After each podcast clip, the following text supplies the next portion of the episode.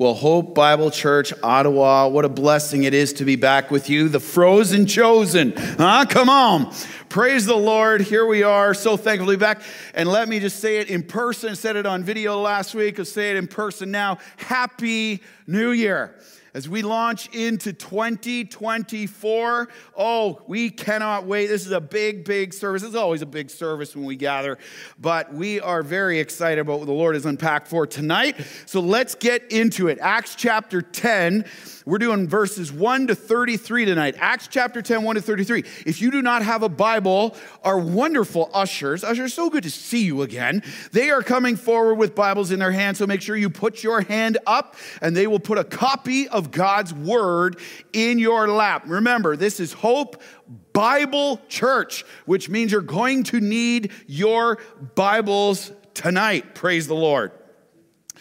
Well, we are expectant for how the Lord will advance his kingdom as Jesus continues to build his church this year, 2024, for his glory through his word by his spirit's work in his people. We cannot wait for that. And so today we jump back into our series in Acts entitled Strong and Courageous in Witness. What is a witness? One who testifies, we got to lock this in, one who testifies to the truth of Jesus and is so convinced, has been so radically changed by the gospel, is so convicted by the truth that they are willing to die to proclaim that so that others may live. There's the mission of Jesus so that others may live. Your neighbors, your classmates, your family members, your teammates, whoever willing to die that others may live. This all comes right here. Key verse for the book of Acts, Acts 1 8, right here. Jesus says, But you, he's talking to his disciples, talking to us now as his followers. If you are a follower of Jesus Christ, this is your commission. You will, there's the, there's the promise, you will receive power Holy Spirit power, power from heaven, power of God when the Holy Spirit has come upon you. And why are we given this power? Not to kick the can on our lives, but to maximize fruitfulness through our lives. Here it is. You will be my witnesses. That's why we are given power to be his witnesses. That's our MO. In Jerusalem, in all Judea and Samaria, and to the end of the earth. Here in our text today, we're going to see the early church is about to embark on a new beginning of gospel advancement. And loved ones, loved ones, we need to be praying right here. We got a prayer night coming up January 24th. You saw that? Yeah, yeah, yeah. Prayer night. Guess what we're going to do? We're going to dedicate the 2024 ministry year to the Lord. Lock that night in. This is a new beginning of gospel advancement. And we need the Lord desperately because we're powerless to do it. And so the new church, or the early church, embarking on a new beginning. Here it comes. That's why this message is entitled New Beginning. And there's so much going on in Acts chapter 10. It's in a few different parts. This is part one. Part one. So stay locked in, get your pens ready. You're going to want to track. Recall what's happened, what's brought us here. Let's get our context. Acts chapter 8, there's increasing persecution of the church, but as the devil's trying to destroy the church, God's like, uh uh-uh, uh, not going to happen. He's actually using the persecution to advance the church. New beginning of gospel advancement, and he's spreading the gospel outside of Jerusalem. And in Acts 8, he spreads it to Judea and Samaria. Then we hit Acts 9. Acts 9. How radical was Acts 9, huh? Go Lord. The main persecutor of the church, named Saul, who was literally going into Christians' homes, dragging them by the hair out into the streets, throwing them in prison, and overseeing their executions, breathing out threats and hatred. That's all he knew how to do. He's converted. He's no match for Jesus. The gospel of grace of Jesus Christ pursues him. He's saved and the persecution of the church as a result is minimized. Acts 9:31 it said they had peace. And what's the church doing? They're multiplying again and again and again. You can't stop the church. And then at the end of Acts 9, if you remember from what Joel preached on December 30th, the focus shifted from Saul. Saul is in Tarsus for about eight years now. Okay, so he's over there in Tarsus. We'll pick him up in a little bit. But this focus has shifted now at the end of Acts 9 from Saul to the apostle Peter. Remember, who is Peter? He's the head of the early church. And the focus of Acts stays on Peter until the end of chapter 12. All right? So for the rest of this part of our series in Acts, it's going to focus on the Apostle Peter, and then Peter drops off. We don't hear anything more. Very minimal about Peter for the rest of the entire book. And so, what's Peter been doing? Well, if you remember from December 30th in Acts 9, when we preached on this, Peter's been on this itinerant ministry. He's been traveling around areas outside of Jerusalem, witnessing for Jesus, and the gospel is advancing radically through healings, through salvation, the healings that are confirming the message of salvation, authenticating the gospel. Remember, remember, Tabitha is raised literally from the dead. And Aeneas, he's been paralyzed his entire life, and then he's lifted up, and it's like, boom, gospel advancement. And, and all who hear about it get saved. Our Lord is awesome. And so Peter, Peter's travels landed him in Joppa, and this is where we find him today. And, and as exciting as it is, it's exciting, it's exciting stuff, right? We just recapped. That's amazing.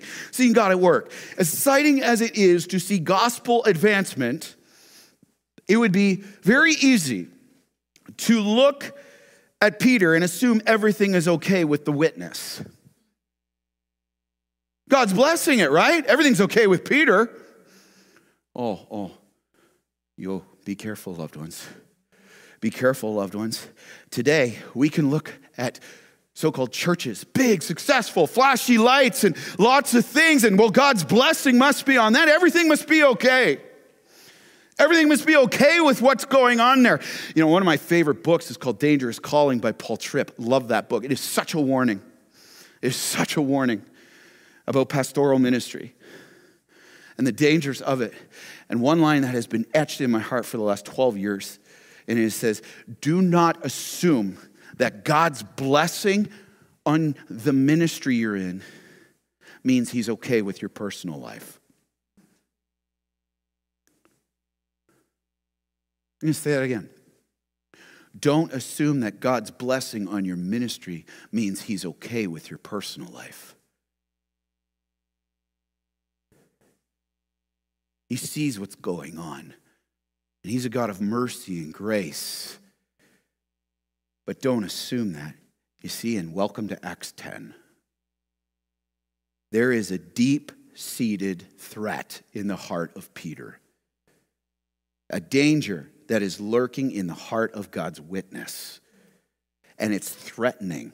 Even with all that's going on, here it is, where the gospel needs to go next. It is threatening to derail the mission for where the gospel needs to go to the ends of the earth. We've seen it in Jerusalem, we've seen it in Judea and Samaria, but if it's got to go to the ends of the earth, this has to be dealt with. And it's here, here's the sobering, really sobering thing. It's the same problem that you and I face today. It's the same one. It's the same threat that's lurking in your heart right now. Yes, I can be so bold to say that. It's the same one lurking in your heart and mine right now.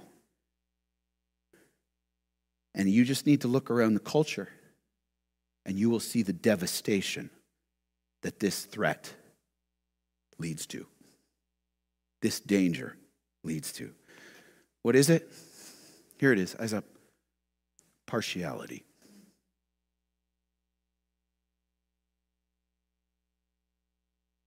partiality. Specifically, as we see here in Acts 10, partiality in our witness. Now, let's get on the same page. In other words, let's get on God's page for what partiality is. Verse 34 of Acts 10, Lord willing, we'll get there next week, but God defines partiality this way. Greek word for partiality means showing favoritism to one person over another. Ever done that? Ever done that? Are you doing it? Am I? Showing favoritism or unfair bias to one person over another. And loved ones, we only need to look at that definition to understand this. If we are not intentional to fight against this every day, here's the result we will discriminate. We will discriminate in our witness based on a person's, ready, ready? Here's some of the things age, appearance, skin color, ethnicity, social status, gender orientation, even a person's hobbies, political, relational viewpoints, or we will discriminate based on whether you even think they deserve to hear the gospel or be served by you. Are you aware of the danger lurking in your heart right now? Where are you most tempted to show favoritism? Just be honest before the Lord, because we're all tempted with it. And He's looking at you and I right now, being like, I know exactly where you are. Will you let me reveal it? Where are you most tempted with partiality? You say, why is this such a big deal? Here's the result of it. Ready? A compromised witness, an unwilling witness, an anti gospel witness that hinders the spread of the gospel. And this is a big problem that Peter needed to overcome right here and us today if we are to continue to be used faithfully as a witness for Jesus, living on his mission for his glory and with integrity. Here's the big idea we need to lock in. Write this down. Get your pens ready. Get this one of the most important messages you could ever kick off a year with right here. Write this down. God shows no partiality, so don't show partiality in your witness. Big idea. God shows no partiality. God is impartial. He shows no favoritism. So don't show partiality in your witness. And here in our text today, we're going to see three faith postures we must increasingly live with if we are to live impartially as a witness for Jesus Christ and see Him advance His kingdom for His glory in and through us. You ready to go? All right, let's stand. We're not going to read all 33 verses, but we're going to honor the authority of God's word and read verses 1 to 8. Let's stand to read together. Acts chapter 10, it's on page 535 in those Bibles that we handed out. Acts 10, 1 to 8. Let's read. Peter and Cornelius, verse 1. At Caesarea, there was a man named Cornelius, a centurion of what was known as the Italian cohort. A devout man who feared God with all his household, gave alms generously to the people, and prayed continually to God. About the ninth hour of the day, he saw clearly in a vision an angel of God come in and say to him, Cornelius. And he stared at him in terror and said, What is it, Lord? And he said to him, Your prayers and your alms have ascended as a memorial before God. And now send men to Joppa and bring one Simon who is called Peter. He is lodging with one Simon, a tanner, whose house is by the sea. When the angel who spoke to him had departed, he called two of his servants and a devout soldier from among those who attended him. And having related everything to them, he sent them to Joppa. This is the word of the Lord. All God's people said, Amen. You may be seated. Here we go. A faithful witness is an impartial witness. Number one, first thing we see is right here who trusts God's sovereignty over their own expectations. A faithful witness is an impartial witness who trusts God's sovereignty over one's own expectations. An impartial witness trusts that God is working. Here's the question for us application point. Ready? Will you trust him when you don't expect him? Will you trust him when you don't expect his work? See, verses 1 to 8, we're introduced to a man named Cornelius. Now, Cornelius was not just any man. Cornelius was a big deal. Everyone say big deal. Okay, let's do it again. Everyone say big deal. That's right. Cornelius is a big deal. He is a Gentile. First thing we need to know that's key. Cornelius is a Gentile, and that just simply means a non Jewish person. Okay? But he wasn't just any Gentile, he was actually one of these guys uh, who is a centurion. He's a Roman centurion. That means Cornelius is the captain of at least a hundred soldiers. And you'll notice from the text, as you see in verse 1, it's the Italian cohort. So all of the soldiers of Rome who were from Italy in his cohort. a hundred Italian soldiers beckoning at his every command. But you notice the text? Go back. What does it tell us about Cornelius? He says he feared God. He feared God means, verse 2, you see that word devout. He was devout. He was a Gentile who abandoned his pagan religion of Rome and worshiped Israel's God, Yahweh. But here's the thing we need to understand Cornelius is not going by the food laws, he is not observing holy days, he has not been circumcised. He worships Yahweh, but he's not following all these Jewish things that say you have to do if you're going to have God's favor. And you'll notice about Cornelius here, also from the text, he gave generously to those in need and he prayed continually. Doesn't sound like such a bad guy, huh? Here's the key we need to understand, and maybe this describes some of us in this room tonight, and I would encourage you right here with everything that I can let the word of God pierce your heart right now. If this is you, hey, hey, hey, ready? Ready? Eyes up. Cornelius is, is, is religious, but he is not regenerate. Is that you? That means he has not been made new by the Holy Spirit. He is not saved, but he's going through the religious motions prayer, giving to the poor, extending hospitality, coming in our case, coming to church, going through the motions, reading the Bible, but not regenerate. Is that you? Maybe you've been putting on that face for the people around you. But you are not regenerate, made new. There's good news for you here tonight. When you notice where this is all taking place, in a place called Caesarea. You'll see it on the, on the screen there, the map.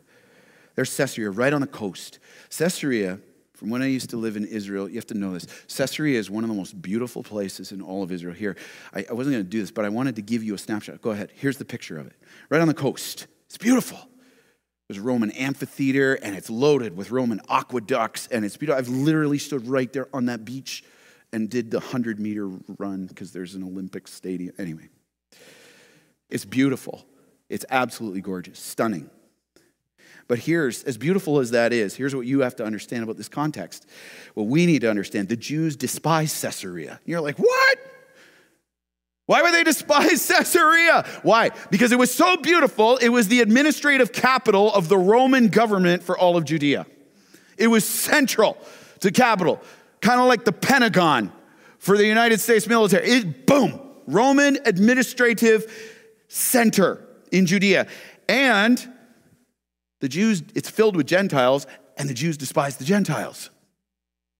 There's hatred there. And even though Cornelius, as we'll go on to see in verse 22, he had some respect among those that knew him, the Jews, here it is, had absolutely no expectation that their God would be saving Gentiles.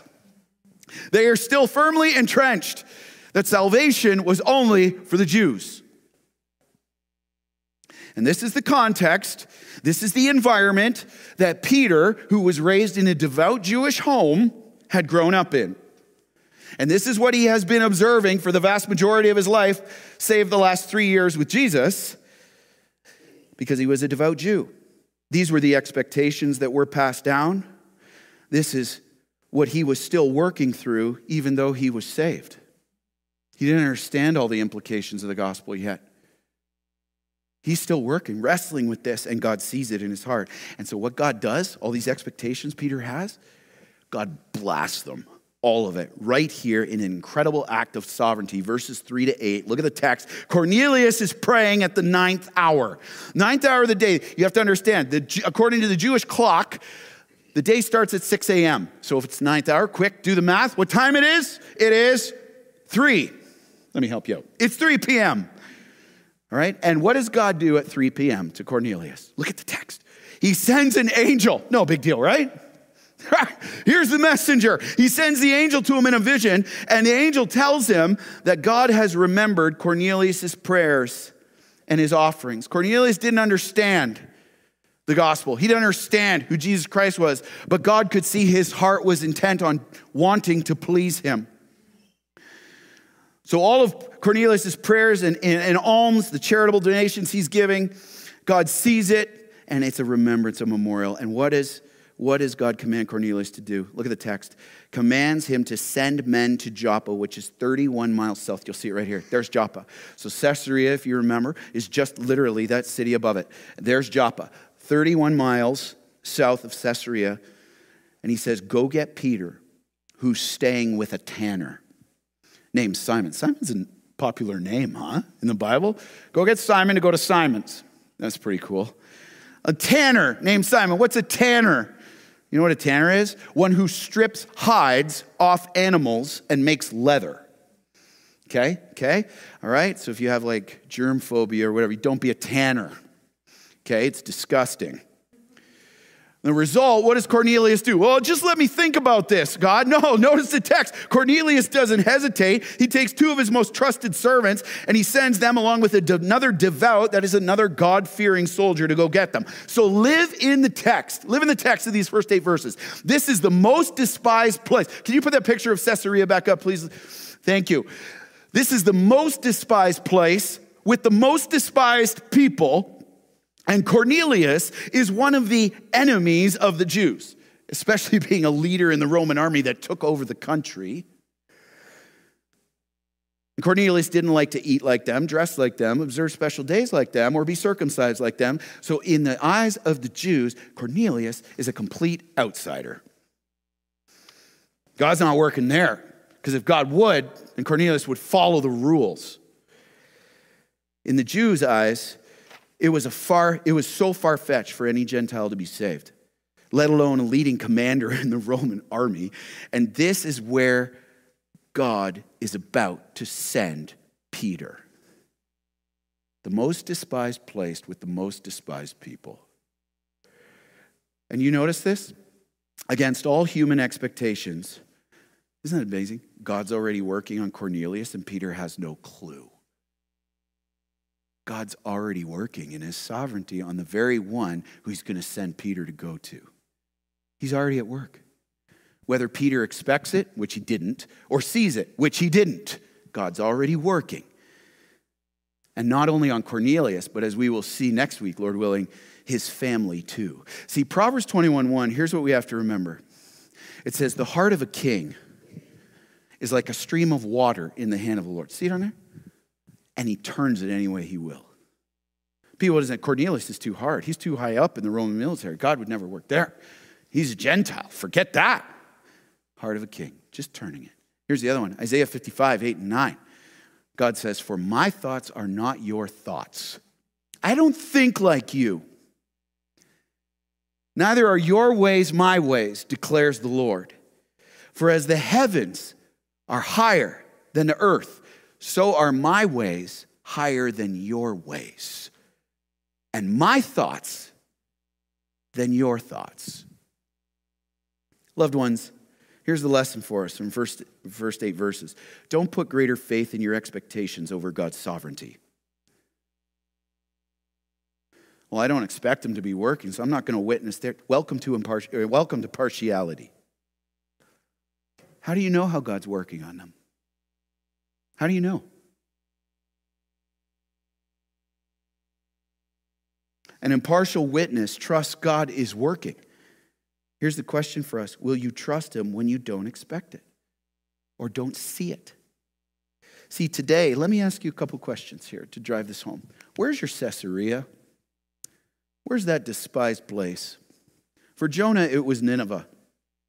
For Peter, it was Caesarea. Where is it for you? Your workplace? Maybe the family gathering? Maybe that group of people that you encounter?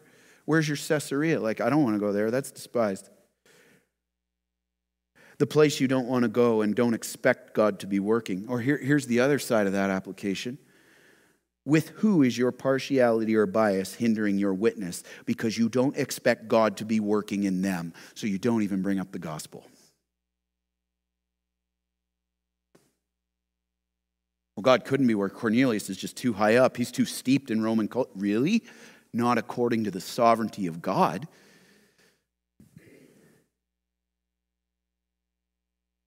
Where's your partiality ruining your witness? It just seems so unlikely, though. because of one's position, one's appearance, one's past experiences. Even with past experience with you sharing the gospel with them, well, I'll never do it again. They're just too hard. Really? Are you sure? My ways are not your ways. Maybe, maybe your bias rears its ugly head with things that you've heard about people like that, so I won't go with them. Those who eat differently, dress differently, speak differently, live differently. Those who worship a so-called other god well i can't go to them. They're just steeped in that religion. Why would why would the gospel be at work there? I was literally just talking to someone before this service and they said to me i was in my course and there's two people who are steeped in another religion and they just start asking questions and i just start sharing the gospel with them and they're so open to it that was literally real time before the service. Can you expect God can work when you don't see it? Or will you limit God's work to your expectations of what you think He should do? Really? Loved ones, we must repent of our unbelief. Even with children, I was just praying with the kids' team downstairs. We can be partial, we could show so much impartiality in our witness to children. Well, they'll never understand. So we'll water it down. Not a chance. Never under assume, never assume that you understand how God's sovereignty is at working in the heart of a child. Parents, go nuts in sharing the gospel with them. Don't wait till you think they're old enough. Well, wait till he's 12. You're going to let sin fester for 12 years? Really? How do you think that's going to go? Charles Spurgeon teach children early because children begin early to sin. No one has to teach someone how to sin, it's in our nature. Lord, we must pray, Lord, increase my faith and help my unbelief. Where have I not been willing to go, and who have I not been willing to share with because of wrong expectations? The faithful witness is an impartial witness who trusts God's sovereignty over their own expectations. And with this, point two, we see 9 to 16. Write it down. Here we go trust God's priorities over their own preferences. The faithful, impartial witness trusts God's priorities, God's principles over their own preferences. So here's the question we need to be drilling into our hearts tonight. Holy Spirit, help us. An impartial witness is a prioritized witness. Question for you and I God's priorities or your preferences? What's driving you? God's priorities or your preferences? Let's read 9 to 13. Go back to the text. It's so good. The next day, as they were on the journey, there's Cornelius' three men. They're coming. They're walking those 31 miles south to get to Joppa. And they're approaching the city. Peter, who has no idea they're coming, went up to the housetop about the sixth hour to pray. And he became hungry and wanted something to eat. I love how the Holy Spirit just includes these little, why does that make a difference? You'll see in a moment. I love this. Became hungry, wanted something to eat, but while they were preparing it, he fell into a trance and saw the heavens open and something like a great sheet descending, being let down by its four corners upon the earth. In it were all kinds of animals and reptiles, birds of the air. And there came, that wasn't enough. Look what happens next. Go to 13. There came a voice to him Rise, Peter, kill and eat. Our God's awesome. He's absolutely awesome. The focus of the text now shifts to Peter in Joppa. While Cornelius' men are on their way to get him, Peter goes up at the sixth hour. That's 12 p.m. It's lunchtime. Peter goes up to pray on the rooftop. Now, this was very customary because for devout Jews, and they still do this today, they pray three times a day. And the second time of prayer is 12. And so he's up on the rooftop. I wouldn't highly recommend you do this on your rooftop, especially not today. But in Jewish culture, they had flat rooftops. It's all good. They could spread right out. It's all there. And it was very customary for them to go up to their roof to pray. Don't try this. Don't say, well, my pastor said don't. Okay, don't do that. It's like an insurance claim waiting to happen. All right, next. So he becomes hungry. Oh, this. Peter, the little detail, inspiration of the Holy Spirit. He becomes hungry, stomach starts growling, and he wants lunch. So he tells the people of Simon's house, hey, can we get some lunch here? And while they're preparing it, verse 10, notice what happens. He falls into a trance. That word trance there means it's a vision from God. Now, Peter gets a vision. Look at this. Cornelius gets a vision. Now, Peter gets a vision different from Cornelius. That was an angel. This is a full on vision. And that means, trance means one is totally astonished with it and fixated on it. Like Peter can't even recognize. You ever get like that? Something's happening right in your front of your face and you're completely oblivious to everything else around you? It's like, boom, this is the trance that Peter's watching. He's unaware of anything else that's happening. And in this vision, notice verse 11 to 13, God shows him a great sheet. okay, just up. Final sermon prep this morning, I was just, I was getting so much laughter out of this. Please bear with me for a moment. God, isn't God awesome? God actually, he's using laundry to accomplish his purposes. That's awesome. Only the Lord could do that. Yeah, I'm going to use a bed sheet. Really? Next time you diss laundry, I want you to remember this.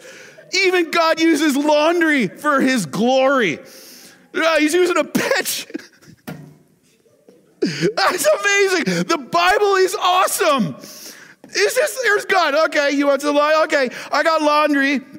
Every time you do laundry now, loved ones, Every time you do laundry, it's never just another laundry load. Every time you do, I want you to ask yourself the question Am I living with impartiality right now? Am I living with impartiality right now? Am I trying? Like, seriously, do it. That's so amazing. Never waste a moment.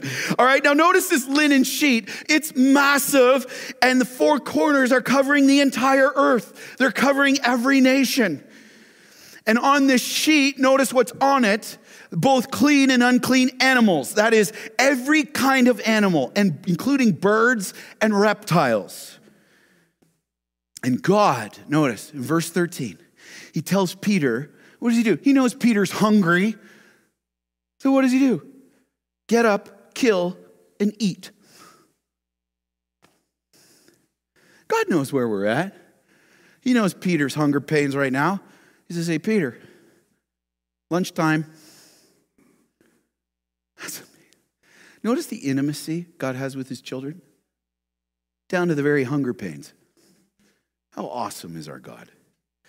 Time to eat, Peter. Now, here's what you have to understand this is an absolutely massive moment in the history of the church.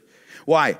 Because in the old covenant, which Peter knew very well and was still observing in many ways, he was still working out the whole salvation deal, and which devout Jews would still live by. The old covenant, in specifically in Leviticus 11, 2 to 47, the Jewish people were forbidden, forbidden to eat any animal, reptile, or insect that God deemed uncommon or unclean, as you see in verse 14. And those terms, uncommon, or common, sorry, and unclean, means defiled or impure. Nothing impure could enter your body.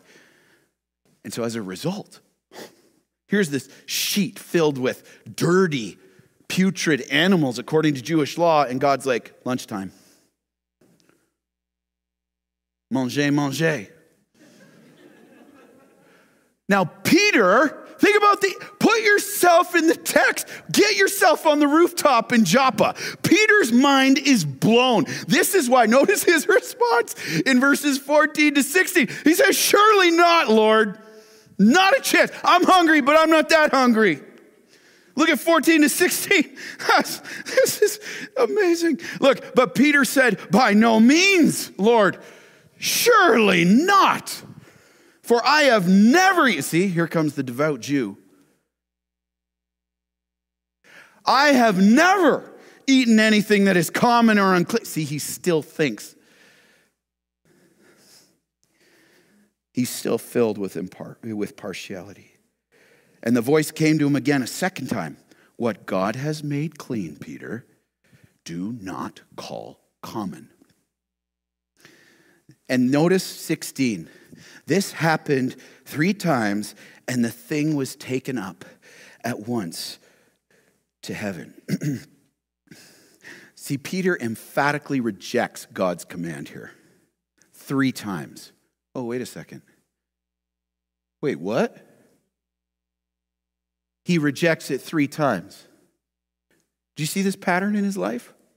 How many times did Peter deny Jesus? How many times did Jesus have to reinstate Peter on that beach in Galilee, if you remember from our Gospel of John series in John 21? How many times? And here he is again. God has more work to do in his servant. There's a danger in this guy's heart and in ours today, too. Notice verse 15. Go back to it, highlight it, and read it again and again and again. Do not call impure what God has made clean. That means what God has purified. Here is the truth of the new covenant in Christ Jesus. Live in the text. All that Peter ever followed, put yourself in Peter's shoes. You are Peter in this moment. All that you have ever followed in the Old Testament law since you were old enough to even understand was now fulfilled in Jesus Christ through his shed blood on the cross. All the ceremonial laws, the judicial laws, the moral and ethical laws, all of it filled in Jesus Christ. All of it fulfilled. God is literally, with this vision, with the shed blood of Christ, God is literally overturning or breaking down the wall of former clean and unclean distinctions. And as such, through Jesus' one time sacrifice for the purification of sin, and to purchase and to save people from every tribe and tongue and nation. All the food laws, all the dress code, the holy days for Peter had now simply, hear it, had now simply become his preference. All of it. You want to take a Sabbath?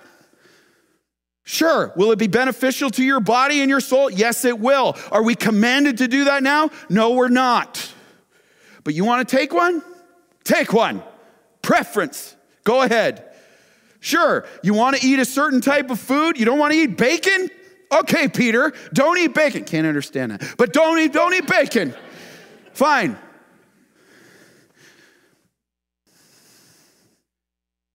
That's your preference because of what Christ has done and how this is all overturned and fulfilled in him. And much greater than this, God was making it clear that this vision was not simply just about animals that were once thought to be unclean, now being made clean.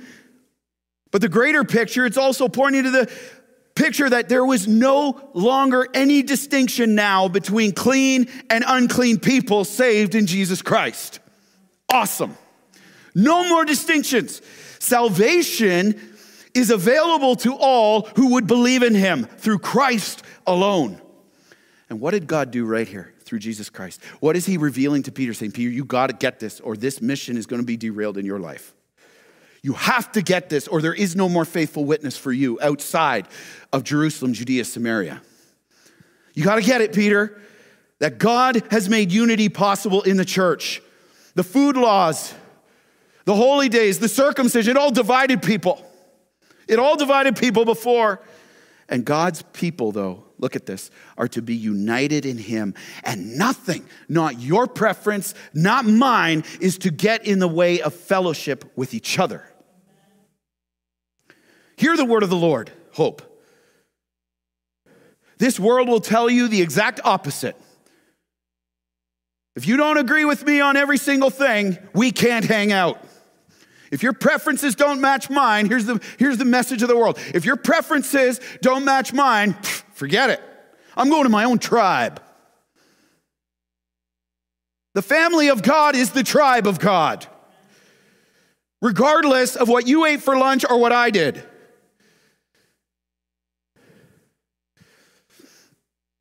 Regardless of your skin color or mine regardless whether you wore a mask during a vaccine or now I didn't.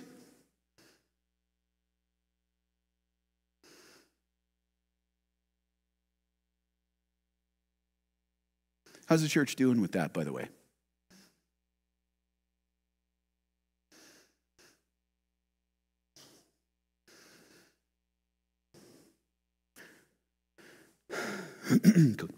God's people are to be united in Him, not causing one another to stumble. See, an impartial witness is a prioritized witness. Here's, here's the drill down question for our hearts today from this section Will you trust God's priorities, God's principles, or your preferences?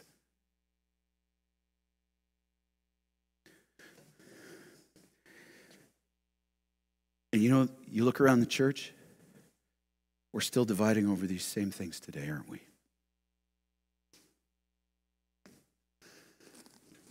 How's that witness to the world going? You'll see it on the screen. Let this saturate your heart. The walls need to come down. We head into 2024. The walls need to come down.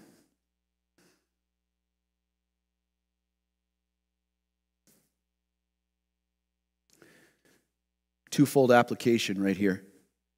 What walls have you erected that are keeping you from sharing the gospel passionately to those around you? Because witnessing to those people doesn't fit your preferences or comfort zone.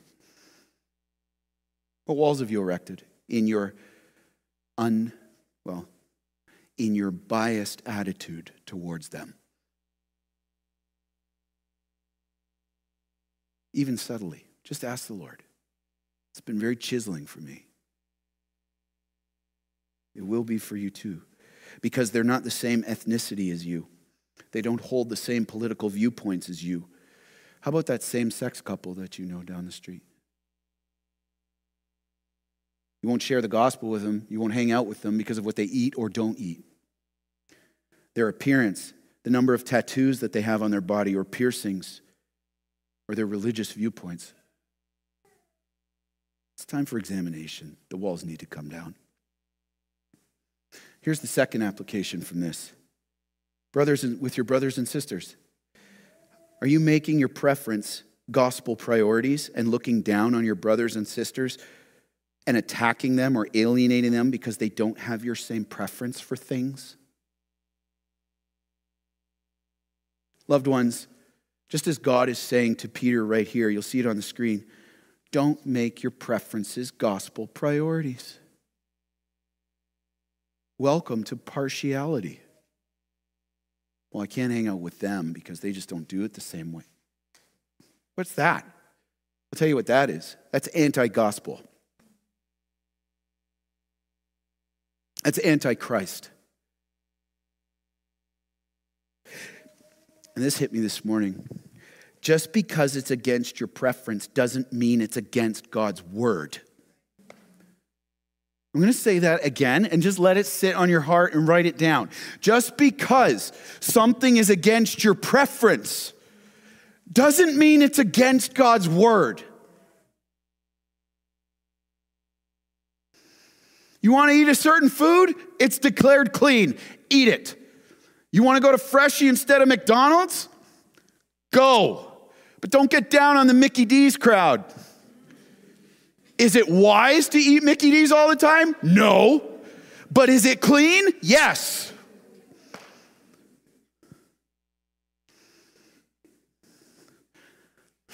Love you. Love you. Freedom. See, God's heart for his church is our unity. Jesus, through his death on the cross and resurrection from the dead, has brought down the dividing wall of hostility between us and God so we can be united with him and each other. Do not, Hope Bible Church Ottawa, do not erect dividing walls based on your preferences over his priorities. Do not do that. A church will disintegrate faster than anything else in that moment. Look what happened in COVID.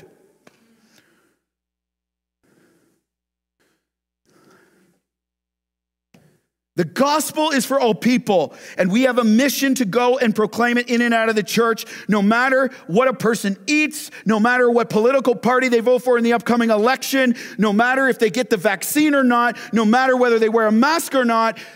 We have a mission. It's time to get over your preferences and for the walls to come down.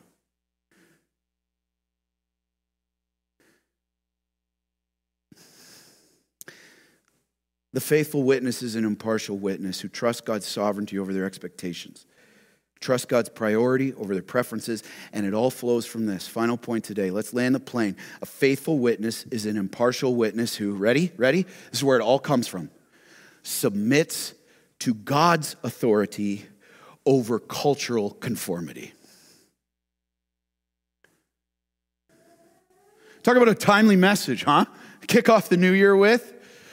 Submits to God's authority over cultural conformity. Listen, an impartial witness is a humble witness. Here it is. This is the doing that comes from the hearing of this word that we are responsible for.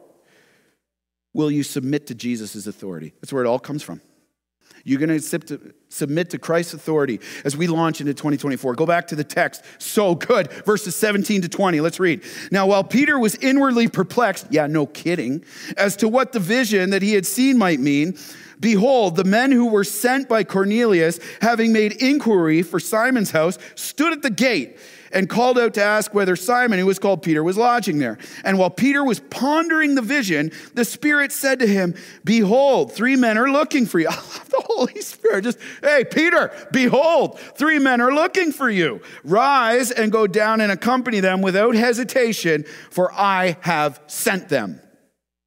See, as Peter is still dealing with confusion over the vision he's seen, God puts more of his sovereignty on display as Cornelius' men show up at the gate to Simon's house. Now, why didn't they go to the door and knock?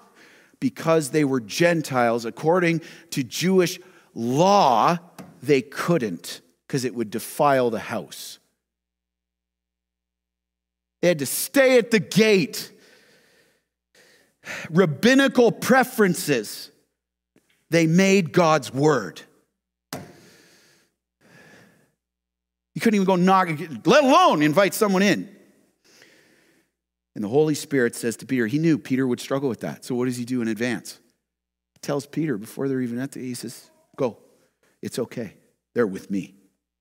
Men are looking for him. Don't worry, I've sent them. So go accompany them where they want you to go and be with them. This is a big day for Peter, huh? It's a big day. He's still getting over the vision and he's still hungry.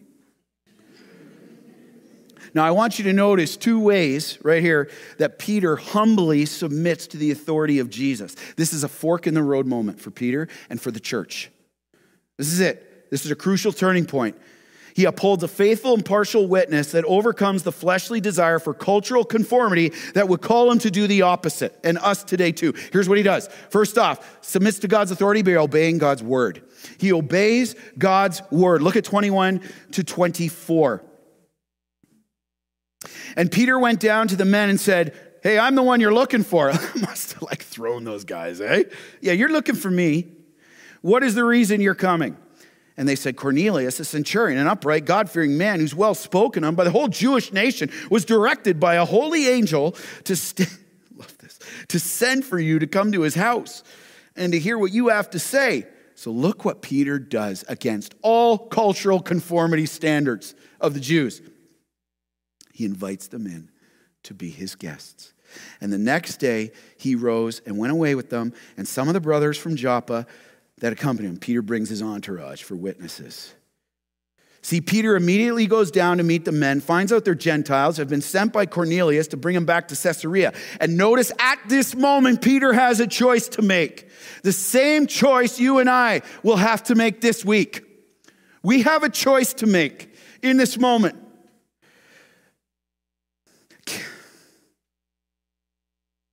Submitting to God's word, counting the cost, knowing he will be rejected by his own family that brought him up to observe those laws. He will be rejected by the Jewish friends, by his acquaintances. His reputation in the Jewish community will be shot. He has a choice to make, just like you and I. Submit to God's word or submit to the culture and keep the relationships, but reject these men. In conforming to the culture of ethnic hatred and division between Jews and Gentiles. See, and Peter, I love this, Peter. Peter, knowing the cost, he submits to God's word. Will you? He invites them in to be his guests, which was forbidden. That's why Peter goes on to say it's forbidden by extra rabbinical preferences to uphold Jewish law.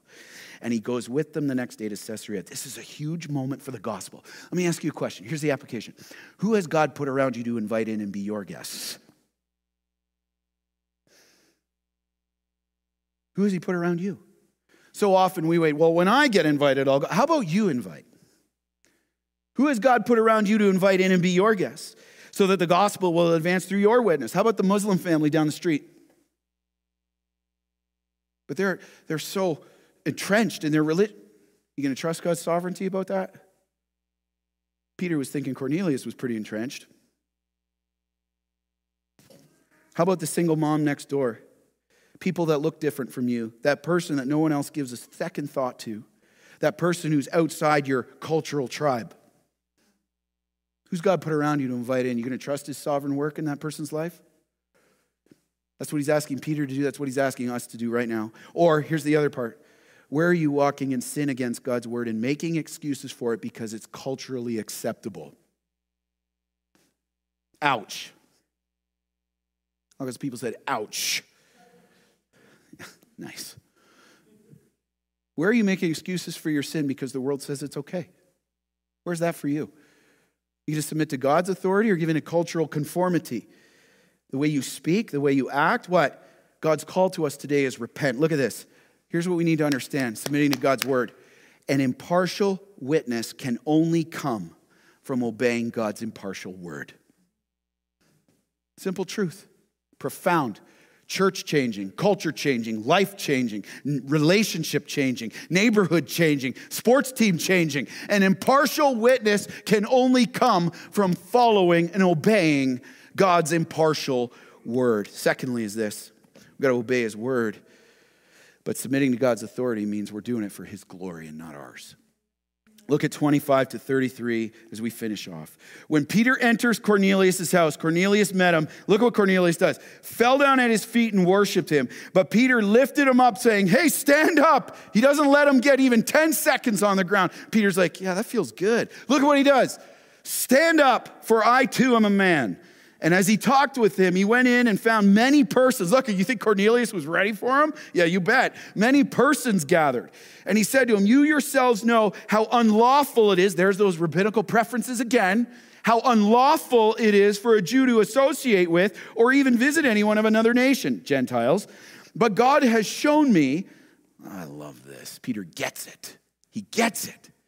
God has shown me that I should not call any person common or unclean.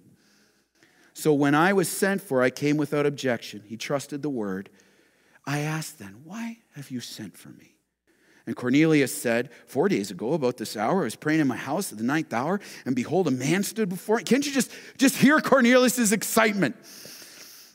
In this. He, he, he, a man stood before me in bright clothing and, and said, Cornelius, your prayer's been heard and your alms have been remembered before God. Send therefore to Joppa and ask for Simon, who's called Peter. He's lodging in the house of Simon, a tanner by the sea. So look what he did. So I sent for you at once, and you have been kind enough to come. Now, therefore, we are all here in the presence of God to hear all that you've been commanded by the Lord. See his excitement? Talk about every preacher's dream audience. We're just here. We're all ears. The whole house. Praise the Lord. God literally puts them all there for Peter.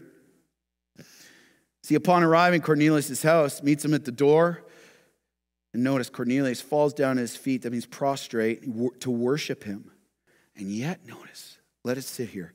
Instead of desiring or receiving the glory for himself, what does Peter immediately do in 26? He pulls him up and says, I'm just a man. And further demonstrates his desire for God's glory through his witness when, in verses 28 29, did you catch it? He states that he understands and humbly submits to God's standard that the Gentiles, even Peter counting the cost here, Gentiles were no longer to be profaned or considered unclean. And he comes without any objection to see him. Hey, question as we close out Who, whose glory is your priority? Whose glory are you living for? Our culture says that your glory, you, me, at all times and all things should be our priority, doesn't it? However, if it is, if that's really our MO, then partiality is always just around the corner. Do you know why? Because you and I will only serve someone if it gives you a better position in the eyes of others and enhances your social standing. And if Peter had done that, there's no way he would have gone into Cornelius' house and he would have missed the massive gospel move that was about to happen and new beginning that would transform church history forever. How many gospel moments do you think we miss in the desire for our glory? Maybe it's crucial time right now for some of us. Eyes up, loved ones. Love that you're taking notes. Eyes up here. Maybe it's crucial time for us right now at the start of this year to examine and remind ourselves I am just a man. I am just a woman and not worthy of any glory. That's a good place to start. I am not worthy of any praise. I do not deserve it. I am not worthy of it. I am just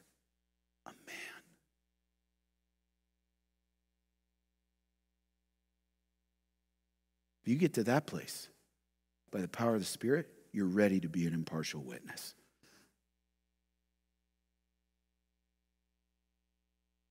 He's God, we're not. Again, God shows no partiality, so don't show partiality in your witness. Trust his sovereignty over your expectations. Trust his priority over your preferences. Submit to his authority over cultural conformity. And you will see his glory and the advancement of his kingdom, as will we as a church this year. And it's only fitting that as we come to the communion table to remember Jesus Christ, the author and perfecter of our faith, who, as Revelation 1 5 says, is the faithful witness, the impartial witness who makes all this possible. And communion, we remember Christ's sacrifice for us, the dividing wall of hostility coming down. Worship team, you can come up.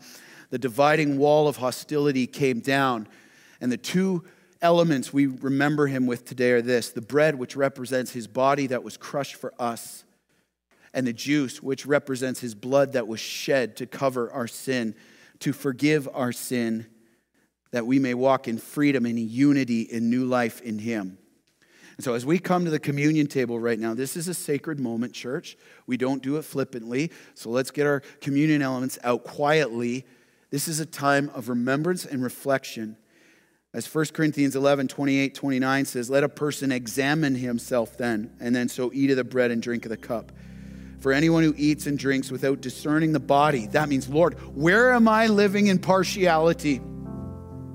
Where do I harbor that unfair bias towards people? Where is there discrimination in my heart? This is a sobering moment. We're not going to rush through this. This is a sobering moment right now.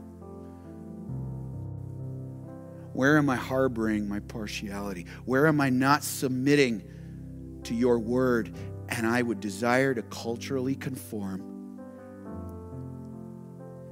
Let's get low. There's mercy offered, there's grace offered, there's forgiveness offered. And in these next few moments, let's examine ourselves, be still, and say, Search me. Search me, oh God. No defense. The walls come down. The walls have come down. Search me, oh God and repent as the Spirit illuminates. Don't let this go by. And if you're here and you've never accepted Christ as your personal Savior, the communion table, I want you to know I'm so thankful you're here. The communion table is only for those who've confessed Jesus Christ and are His followers and have been saved by grace through faith in Him alone and have a personal relationship with Him. And if that's not you, I'm going to ask you to not take the elements. The communion table is only for God's family. And we would love for you to come up and talk to the leaders after the service about what it means to have a personal relationship with Jesus Christ. So let's take these next few moments examining our hearts.